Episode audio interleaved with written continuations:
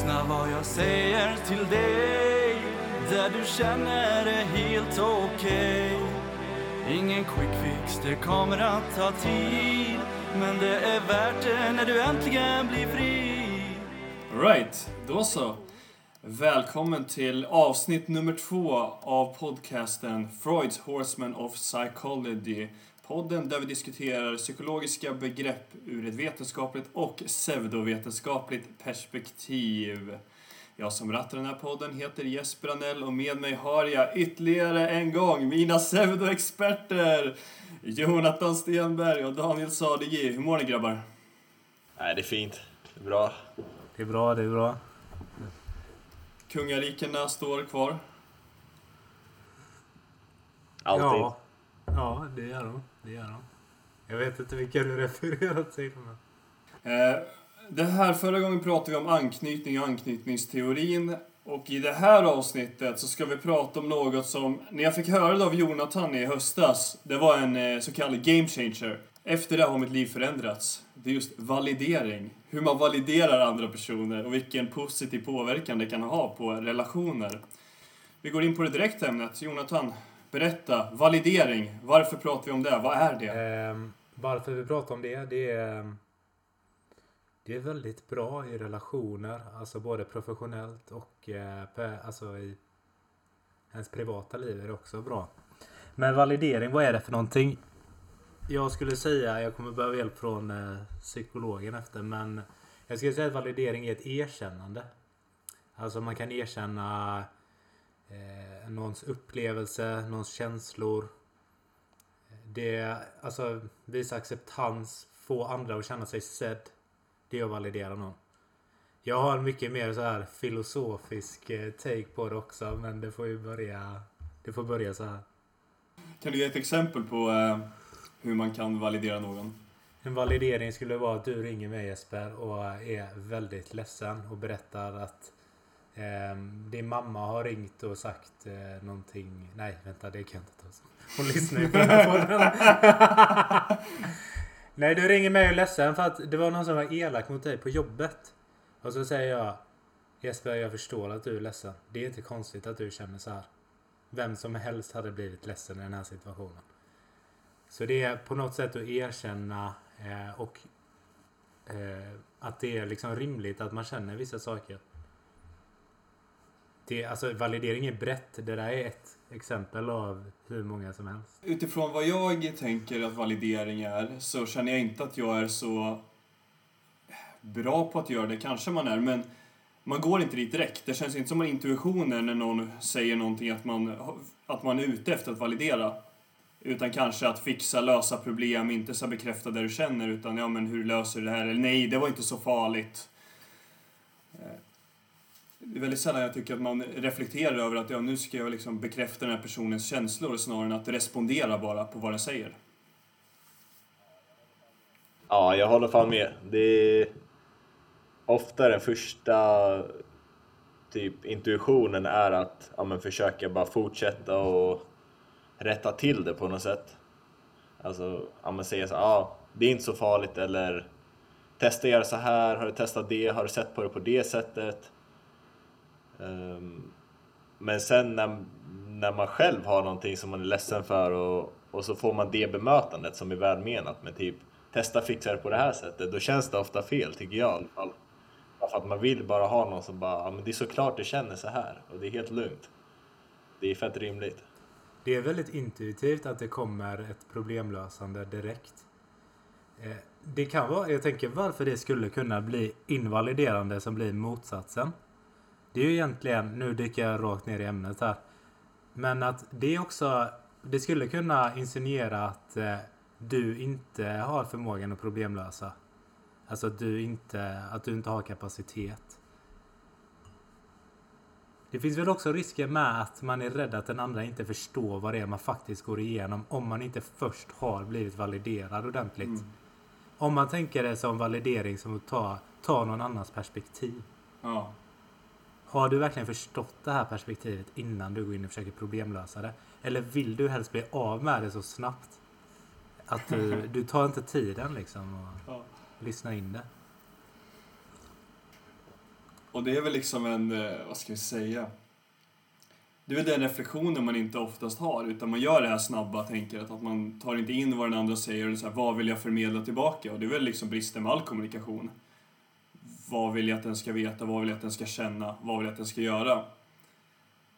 Som säger, man går ju direkt till problemlösartänket snarare än att bekräfta att okej, det är det här du verkligen känner.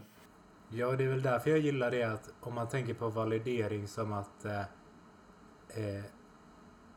att verkligen både vilja och ta en annans perspektiv, men också göra det. För att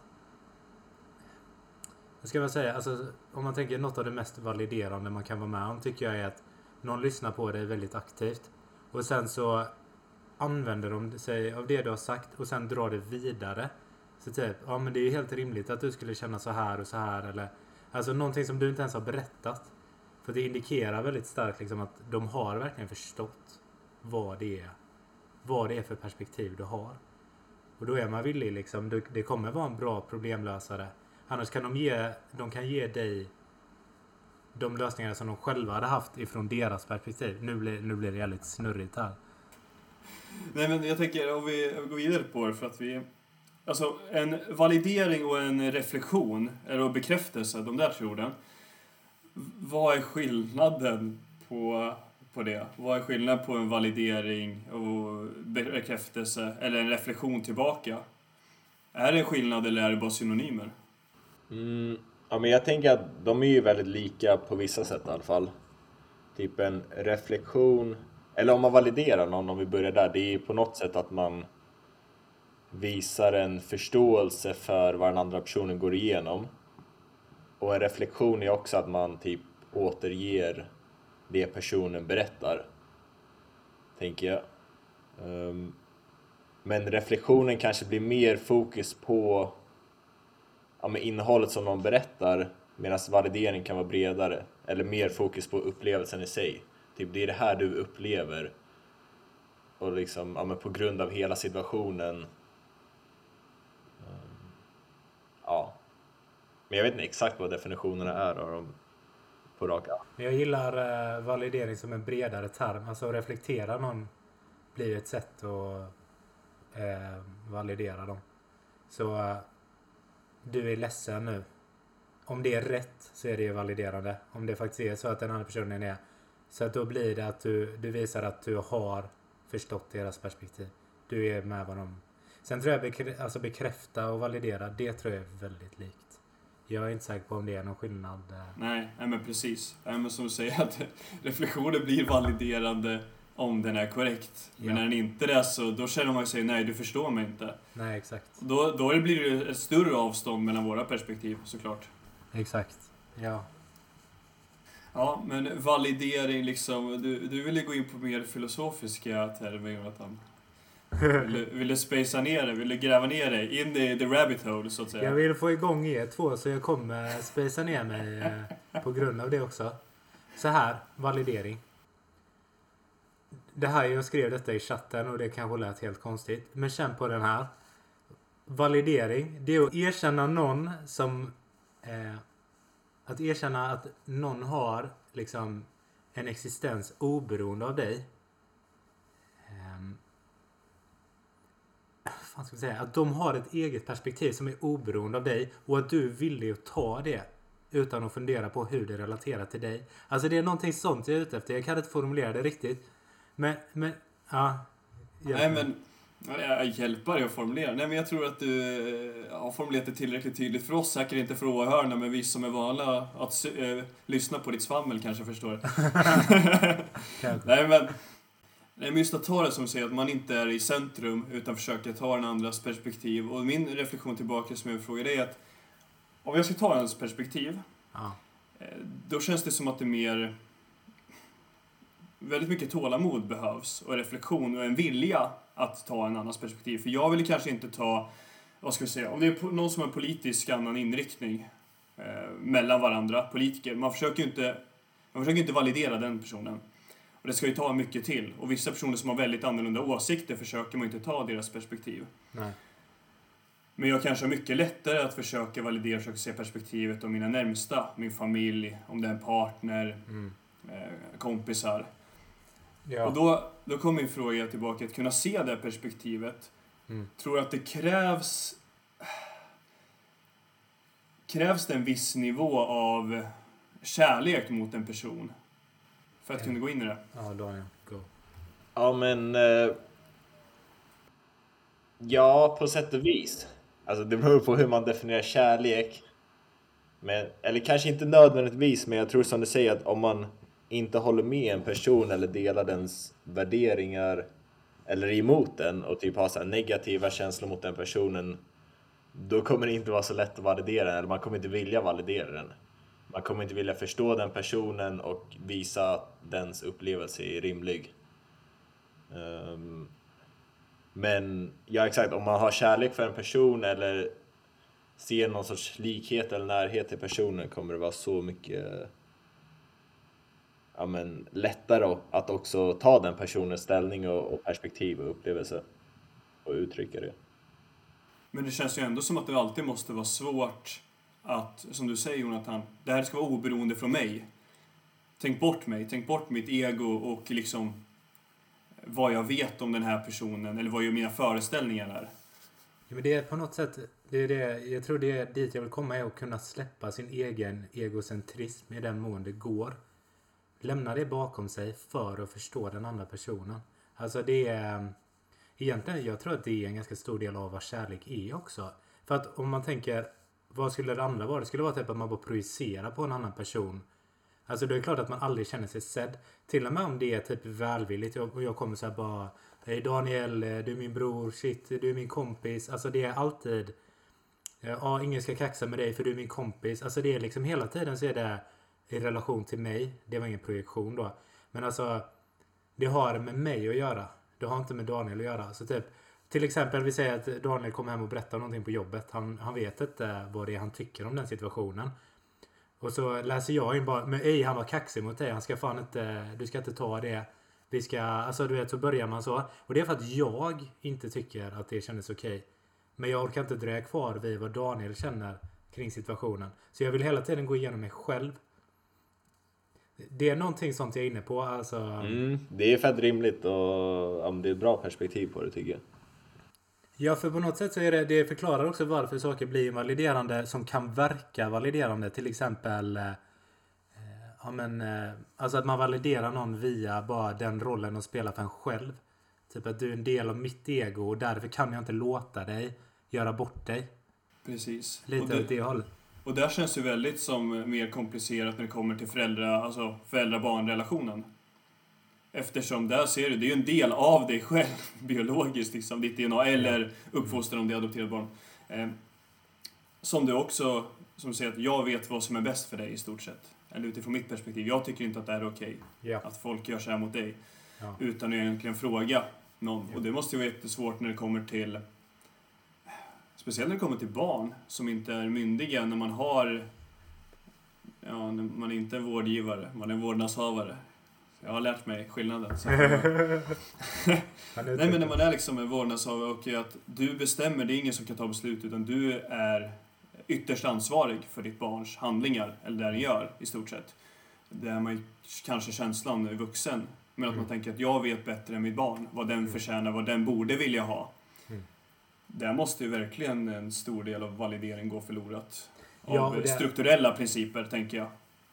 Ja, och där är du inne på någonting viktigt med typ att kunna ta någon annans perspektiv innebär ju inte att godkänna allting. Alltså, jag skulle kunna fantisera om hur det är att vara en 3-åring som vill ha godis över allting annat.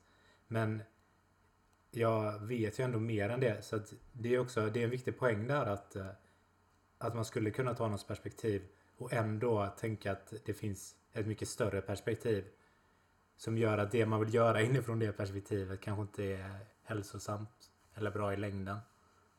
Och då kommer nästa fråga, om vi fortsätter på det här. Du säger över godis och så vidare, men en handling kan ju vara validerande och invaliderande också, eller hur?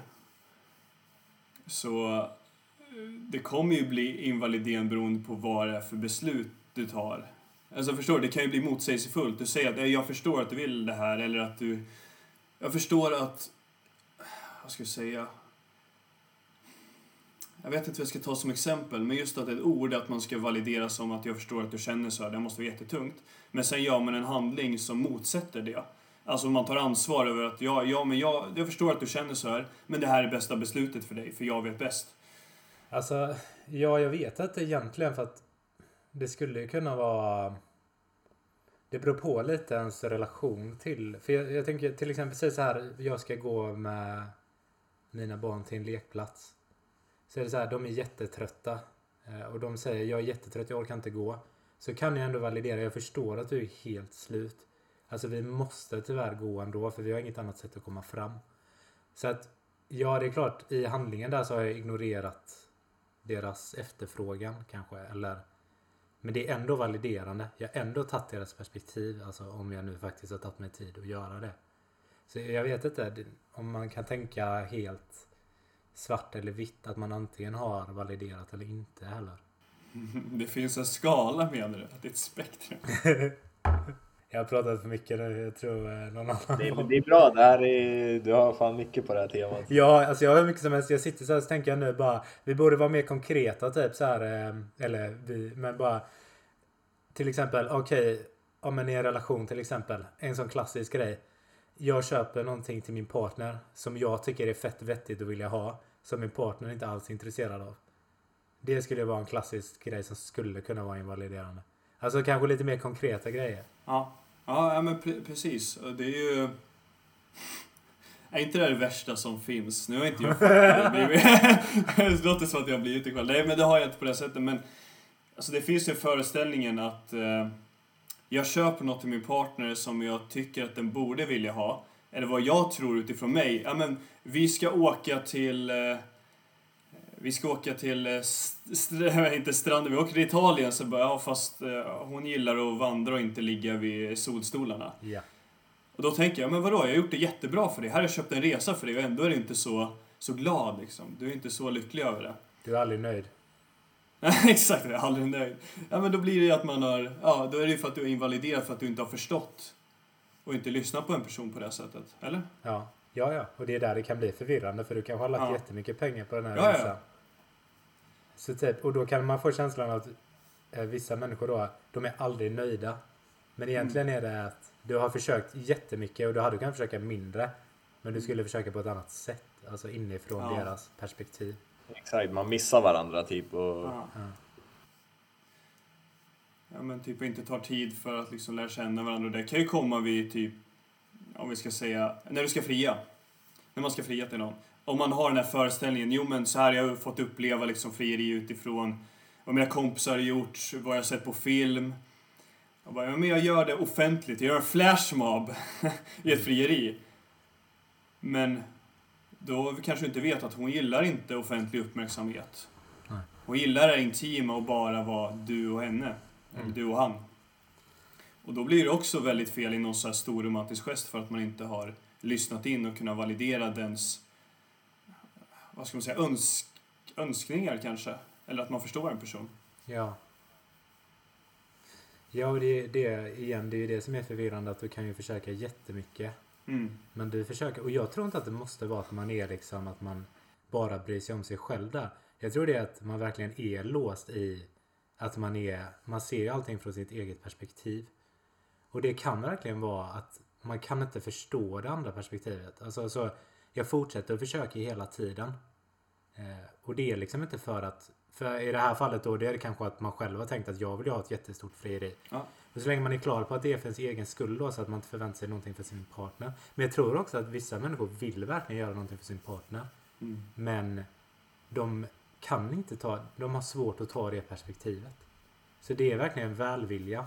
Men det är bara svårt att byta perspektiv. Exakt. Och om man går tillbaka till det som, alltså din tidigare typ definition av validering, att, eller inte definition, men den här vikten att släppa sitt eget ego och verkligen gå in i den andra, eller tillåta typ sig själv att se den andra och släppa sig själv.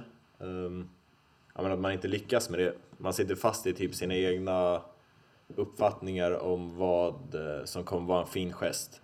Typ så här, ja, men den här resan med, så här, med sol och strand och bad, det är asfint. Så vi gör det och det är jättesnällt av mig.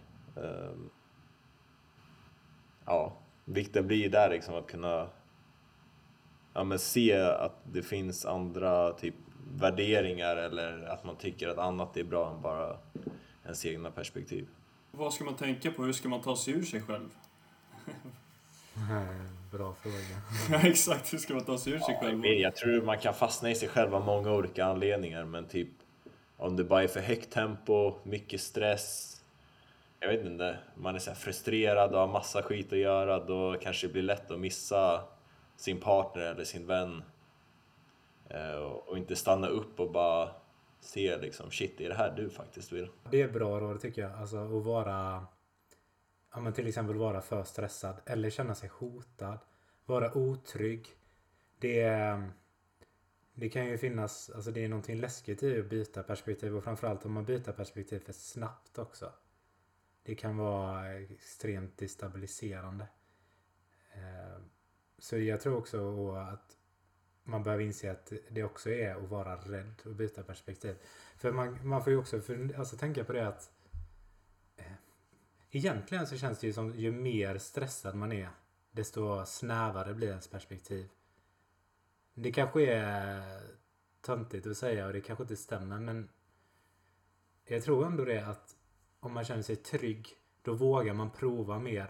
Man känner att man har någon stabil bas och då vågar man prova att ta nya perspektiv. Till exempel om jag känner så här att alltså, min partner är nära och gör slut med mig. Det kan vara läskigt att prova dens perspektiv då. Eller om man är en förälder och ens barn mår dåligt. Det är så jobbigt att ta in att de mår så dåligt. Så man klarar inte av det av obehag. Det är extremt obehagligt. Alltså man gillar ju inte negativa känslor. Så jag tänker sådana grejer också. Att det finns mycket motstånd till att byta perspektiv. Och absolut för snabbt. För är det en försvarsmekanism tror ni? Är det en del? Jag tror det. Ja. 100%. En typ ego-defense. Alltså, för det du gör när du byter perspektiv är också underminera ditt eget till viss del. Och ditt eget perspektiv är det som fyller på med nu går jag loss. Men det är liksom det är inifrån ditt eget perspektiv saker får mening och sånt. Alltså, om jag till exempel har älskat min leksak här i hur länge som helst, jag kör runt med min brandbil och sen kommer Daniel med sin feta polisbil och jag bara inser att min pissiga brandbil som jag har lekt med 10 år, den är ingenting mot Daniels polisbil. Jag vill inte veta av Daniels polisbil. Den existerar inte. Ja, men jag tror att man måste typ någonstans erkänna att man inte är den enda viktiga. Och det är typ lätt att bara fastna i sig själv och tänka att det är bara det som händer mig och mina upplevelser som är viktiga. Men om man verkligen ska kunna så här släppa sig själv för en sekund, då måste man inse att den andra personens upplevelser också är viktiga någonstans. Men det är en fett svår och bra fråga tycker jag. Vad är det som gör att man fastnar för mycket i sig själv? Och vad är det som gör att man kan typ släppa sig själv eller gå bredare och öppnare än bara sig själv och ta in andra? Ja, för då... jag börjar tänka liksom vad det vi lärde oss i positiv psykologi bland annat. Det var ju en self-compassion-meditation vi gjorde ju. Var det år 1 kanske på första positiv psykologikursen med Antti. Men den sprider man ju, eller där får man ju... Är det self-compassion? Nej, det är loving kindness jag tänker på. Jag tänker på loving kindness. Ja, men där du liksom... Ja, där du går från att dig själv, du tänker på ett minne som ger dig varma känslor, man ska säga. Och sen ska du försöka överföra den här loving kindness till... Det är väl 3 eller 4 personer. Det är väl någon som du älskar, tror jag att det är första steget. Och sen efter stund ska du överföra det till någon som är neutral. Ja, som du inte har så mycket känslor emot, varken för eller negativa eller positiva. Och sen det tredje är någon som du aktivt ogillar. Och sista steget att föra över det till dig själv. Nej, första är det till sig själv. Nej, det är nog sista. Faktiskt. Var det sista? Men det kan vi... Ja, det var sista. Aha. Det kan vi dividera. Sen gjorde vi en annan loving kindness meditation där man önskar sig själv som ett stort fält som ska sprida liksom kärlek och loving kindness till hela världen. Så ska man tänka att det här rosa fältet bara täcker hela jorden. Men jag tänker Är en sån intervention bra att göra i just det här syftet? Eller är det för att ändra perspektiv? För det är inte riktigt att ändra perspektiv. Det är bara jag önskar dig allt gott i livet. Det är ju vad den egentligen, vad man intalar sig själv. Det är ju typ mantrat genom hela där. Jag önskar dig trygghet och stabilitet och att du har det bra. Men det är ju inte att jag försöker se ditt perspektiv och du har rätt. Ja, alltså så som jag tänker på meta, men nu är jag alltså influerad av andra än bara Skövde och så. Det är att man, där försöker man egentligen låsa upp sitt koncept man har personen. Mm. Så på det sättet så tycker jag absolut att du öppnar upp till deras perspektiv. Sen är det ju inte egentligen en så här intellektuell, utan det är att du verkligen försöker föreställa dig att personen är mer än så du tidigare har sett dem. Och alltså att du relaterar till dem annorlunda. Så jag tror lätt att det kan vara ett sätt att göra det. Ja, jag håller med. Jag tror att alltså, i Love and Kindness-träningen så tränar man ju på att ja, men både mot sig själv och mot andra att älska och acceptera personen exakt som den är. Och om man också gör det, om man lär sig att älska en person eller acceptera en person som den är, kommer det också vara mycket lättare att validera den. För då har man inte alla motstånd och liksom, då dömer man inte så här, det här är rätt, det här är fel, det här måste vi ändra på. Utan då är det bara, det är okej att du har den här upplevelsen. Mm. Ta bort det där problemlösa läget direkt. Exakt. Men för att komma tillbaka till det vi snackade om tidigare, så här, vad gör att man kan liksom släppa sig själv lite? Och det är som du sa, Jonathan, med trygghet och när man känner sig hotad eller osäkerhet. Eller osäker. Jag tror att det där påverkar fett mycket hur mycket man blir liksom själv och egocentrerad och hur mycket man snavar av sitt fokus. Alltså bara från typ egna erfarenheter, hur jag själv har känt och vad jag har observerat hos andra, så känns det som att när man inte känner sig trygg eller säker blir det så lättare att man bara försöker typ hela tiden utgå ifrån sina egna, allt som liksom typ ropar inom en som är otryggt och som vill ha något sorts bemötande. Mm. Och det är svårare att lyssna ut och lyssna på en annan. Mm.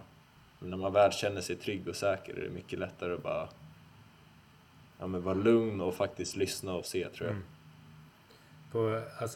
På det temat är det väldigt intressant validering versus skam. För att få någon att känna skam, ibland kan man tänka att det är en väldigt effektiv strategi för att få någon att ändras. Och det är det kanske. Men det man gör egentligen är också att låsa dem mer i sin egocentrism. För att de blir självfokuserade. Skam är ju en väldigt självfokuserad känsla. Så det är svårare att validera någon om man känner mycket skam. För att du fokuserar så mycket på dig själv och det du har gjort fel.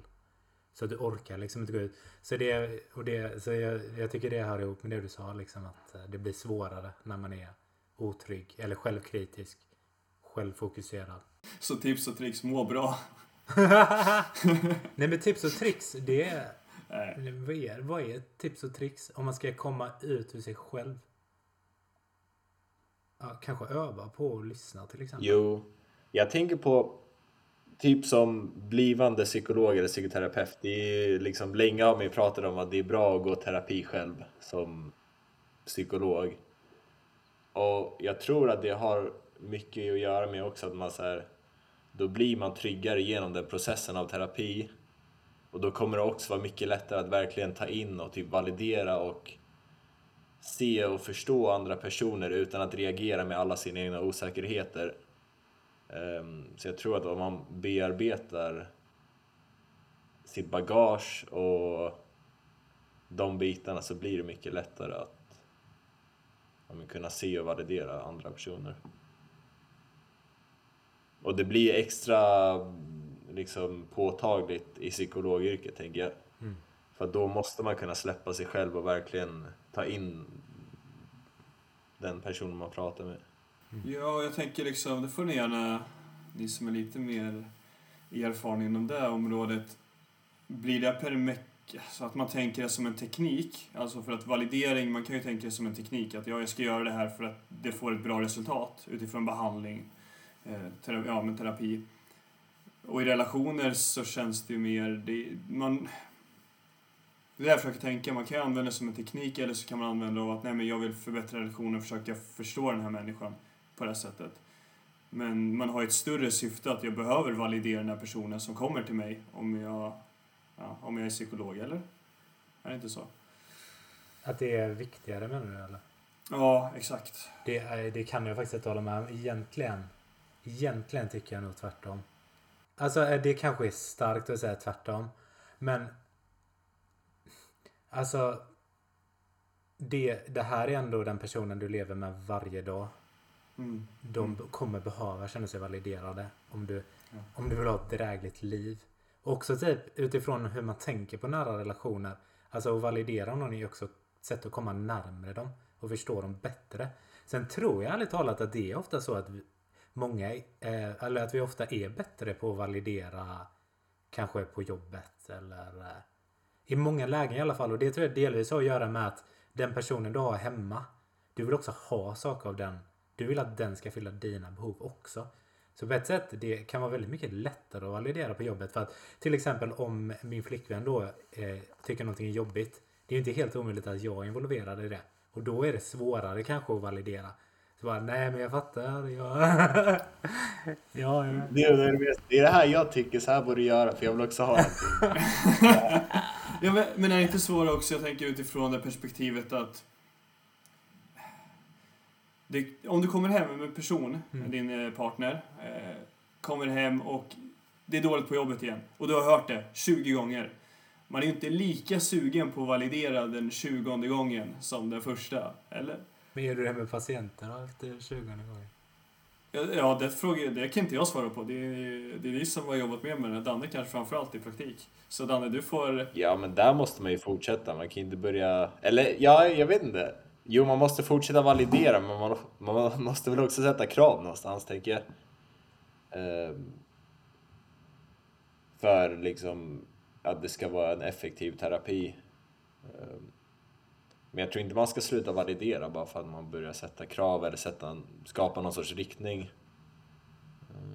Och det borde man ju inte göra i relationer heller tekniskt sett. Men jag menar, där känns det mer... Alltså, i sin profession så snäpar man ju inte lika ofta, men alltså om man är hemma som säger trött från jobbet, man är ju snegna också att man har sig själv mer att tänka på. Och sen kommer någon och drar den här saken att nej men kollegan på jobbet gör inte det den ska igen och man jobbar nära. Det är liksom 20 gånger. Då till slut kan man ju bara nej, nu räcker det. Jag orkar inte. Man känner sig mer liksom trött på rumination så att säga. Vad heter det på svenska? Man kan säga ruminera med ältande. Ältande, tack. Ja, ältande. Ja, ältande, exakt. Men det är ändå intressant tycker jag, för att man kan ju också... Jag funderar på om man skulle kunna komma till det stadiet med... Men varför blir jag provocerad över att min partner nämner den här personen för 20:e gången? Det till exempel skulle kunna vara så bara, det hade varit kul om du någon gång kom hem, att vi kunde ha en trevlig middag ihop. Alltså att man kan också typ fundera på, nu menar jag inte, det kan ju bli jobbigt om man klagar på någonting för ofta, så jag fattar det. Jag försöker validera. Men det är också så här, varför är det, för jag tycker ändå det är inte helt ovanligt att man märker att folk tycker det är väldigt obehagligt med negativa känslor. Och där kan man verkligen fråga sig, varför är det, om min partner behöver 10 minuter när hon kommer hem och känner att hon är sur på sina kollegor i 20 dagar i sträck. Alltså, är du med typ? Jag menar, det kan vara ett problem i sig, jag fattar det. Men är det också typ, är det att du är stressad? Är det att du känner att din partner är helt uppe i sig själv? Alltså, vad beror det på? Ja, men jag ska ge dig 2. Jag fattar vad du menar. Och för mig, nu har inte det här exakt hänt på det sättet. Men man har ju varit med om att folk har klagat på samma sak. Man har varit kompis att man klagar på sitt jobb. Ja. Och sen man ju samma byt jobb. För om det är liksom att du hela tiden ska klaga på det. Men då kommer det av en irritation i stort sett att, som du säger, man kanske är på bra humör, man kanske har lugnt, och så kommer någon som bara med negativ energi och negativt klagande på saker. Det kan ju sänka, och det behöver ju inte vara som du säger att det är just det jobbet eller att du klagar på personen, utan då kommer vi till rotorsaken att jag har det bra här, jag sitter och läser min bok, så kommer någon hem, stör det, är bara irriterad och bombar och bara jo, men det här har du sagt ju varje dag nu. Jag har hört på det varje dag. Då blir en provokation på det. Sen kan det vara som du säger, om någon pratar om någonting som är väldigt jobbigt istället. Alltså otroligt, som är mer, alltså det här är på riktigt, att man mår riktigt dåligt psykiskt. Då kan det bli svårare tack vare av att man är rädd för de negativa känslorna och inte vill gå in i det, eller inte vet hur man ska hantera det. Mm. Och då validerar man inte tack vare det, för man vet inte hur ska jag validera eller hur ska jag bemöta det här. Mm. Men det är två olika, sen finns det säkert fler. Men jag förstår vad du menar, att någon kommer hem, man vill ha mysig. Man kanske har lightat upp lite ljus och ska ha en trevlig middag, så kommer någon hem och... Ja. Jag vet inte, men dålig energi, då pissar man ju på det man har tänkt för kvällen, och det är ens förväntningar och det är ens ego. Allt blir ju ens ego, alla de här sakerna som du säger, som jag rabblar upp här, det är ju bara ett ego. Jag ser inte från dens perspektiv, jag ser det bara från mitt perspektiv. Nej, och det kanske man inte alltid ska göra heller, för att den behöver ju också fundera på vad du behöver. Alltså det är ju så en relation, men för den där situationen tycker jag verkligen man känner igen, typ att någon har förväntningar på en viss kväll, att man ska ha det riktigt kul och mysigt. Sen kommer den andra hem på pissigt humör. Då blir man så bara... Fucking golden shower. Ja, det är bara hållen typ. Vadå, får jag inte må dåligt eller? Det kan ju vara om man mår dåligt. Och sen om man är på bra humör, bara jo, men det hade varit kul om du bara... Kom igen nu sen. Kul var inte glad för en gång skulle, och då brakar helvete. Ja, men det är det jag menar typ, att det kanske handlar om hur man uttrycker sig med. Alltså, ja, man behöver ju, alltså, om någon ältar så är de ju väldigt egocentrerande. Alltså, då blir de inte validerande. Så man kanske är trött på det också. Man kanske själv också vill ha ibland så här, hur hade du det på jobbet? Också. Så, och då kanske det är så här, om man ska uttrycka det nu låter det som att jag bara slänger på en massa tips, men om vi säger så här: när du kommer hem liksom och klagar på jobbet. Alltså det känns tråkigt, för jag hade velat ha tillgång till dig. Alltså att vi pratar om saker vi ska göra ihop och inte bara prata om jobb. Alltså det kan inte vara ett bra svar, men det är också hur man formulerar det. För att däremot om man bara, men jag orkar inte med ditt knäll längre. Det kommer inte bli bra, jag tror inte det. Väldigt sällan. Och om man själv verkligen vill prata om något annat just där och då, man vill fokusera på något annat. Och sen... kommer partnern hem igen och typ pratar om samma grej som man just då kanske tycker är helt ointressant eller jobbigt. Då känner man sig också ovaliderad i det. Så här, du ser inte vad jag vill fokusera på just nu. Vad jag vill prata om just nu. Och, vilket det är fett dumt liksom. Men då blir det också att man fastnar i sitt eget ego någonstans. Men det är också mänskligt. Och jag tror att det är en risk att man hamnar i någonting så att båda vill typ bli validerade och bli förstådda. Och sen så blir det någon sorts fight i så här att nej, du måste förstå mig. Alltså typ, det är ingen som tar tiden att bara verkligen så här validera den. Det är en så jäkla bra poäng. Det är verkligen så tänker jag. Du måste förstå mitt perspektiv. Du måste förstå. Men då kommer nästa fråga vi ska försöka föra framåt. Kan man validera för mycket? Ja, det kan ju bli överdrivet jobbigt så här. Okej, sluta. I see what you're doing. Du bryr dig egentligen inte. Du ska bara få göra det för att validera. Ja, men det är med. Alltså jag tänker, ingen orkar validera hela tiden. Det blir också på något sätt som att det blir... På samma sätt om någon ger komplimanger hela tiden så har man tänkt bara, vad gör du? Alltså vad vill du? Det blir konstigt. Ja. Men annars så tänker jag rent så här. Jag tror man kan validera väldigt mycket. Och jag tror att man kan validera utan att hålla med också. Och jag tror man kan validera och ställa krav. Men det är klart allting kan bli extremt. Ja, det beror ju på vad det är för situation också. Alltså om det är viktigt med en validering, då är det svårt att bli för mycket. Men om det inte liksom... finns det något behov av det, om man inte pratar om något sånt eller om man inte har typ uttrycker någon upplevelse som behöver bli validerad, då finns det ingen behov av det heller. Nej, jag vet inte. Alltså ska du validera? Bara, jag är lite hungrig du bara. Jag förstår att du har så lång tid sedan du åt senast. Det känns ju nästan som att man blir pikad. Det är så här ironi. Sarkastisk. Ja. Så efter man har tränat på samtalsfärdigheter i plugget typ och går och så här, försöker spegla varenda mening någon säger. Jaha, du säger alltså att du är hungrig. Exakt. Och det innebär att du inte har ätit på länge. Den där reflektionen. Nu har Jonathan gått och validerat lite där. Validerat en hemkommande partner kanske. Ja, jag var tvungen att släppa in Alexandra. Släppa in? Katt eller? Ja, Nej, men sen tänkte jag just att det kan ju bli på det sättet att man kan ju bli väldigt provocerande. Eller bli provocerad av att inte bli validerad så att säga.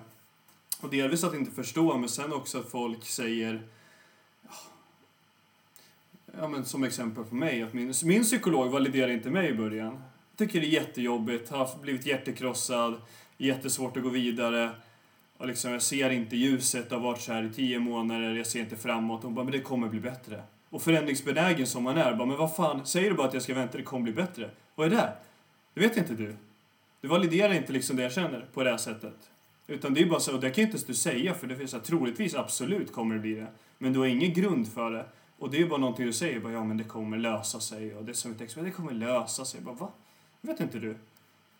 Det är inte så jag känner just nu. Nej, nej det kan... Ja. Det där känns som en fett vanlig grej. Att man uttrycker någonting som känns jobbigt och svårt. Och att responsen blir exakt det där som är välmenat. Typ, det kommer bli bättre. Men det är inte det man behöver där och då. Det är liksom...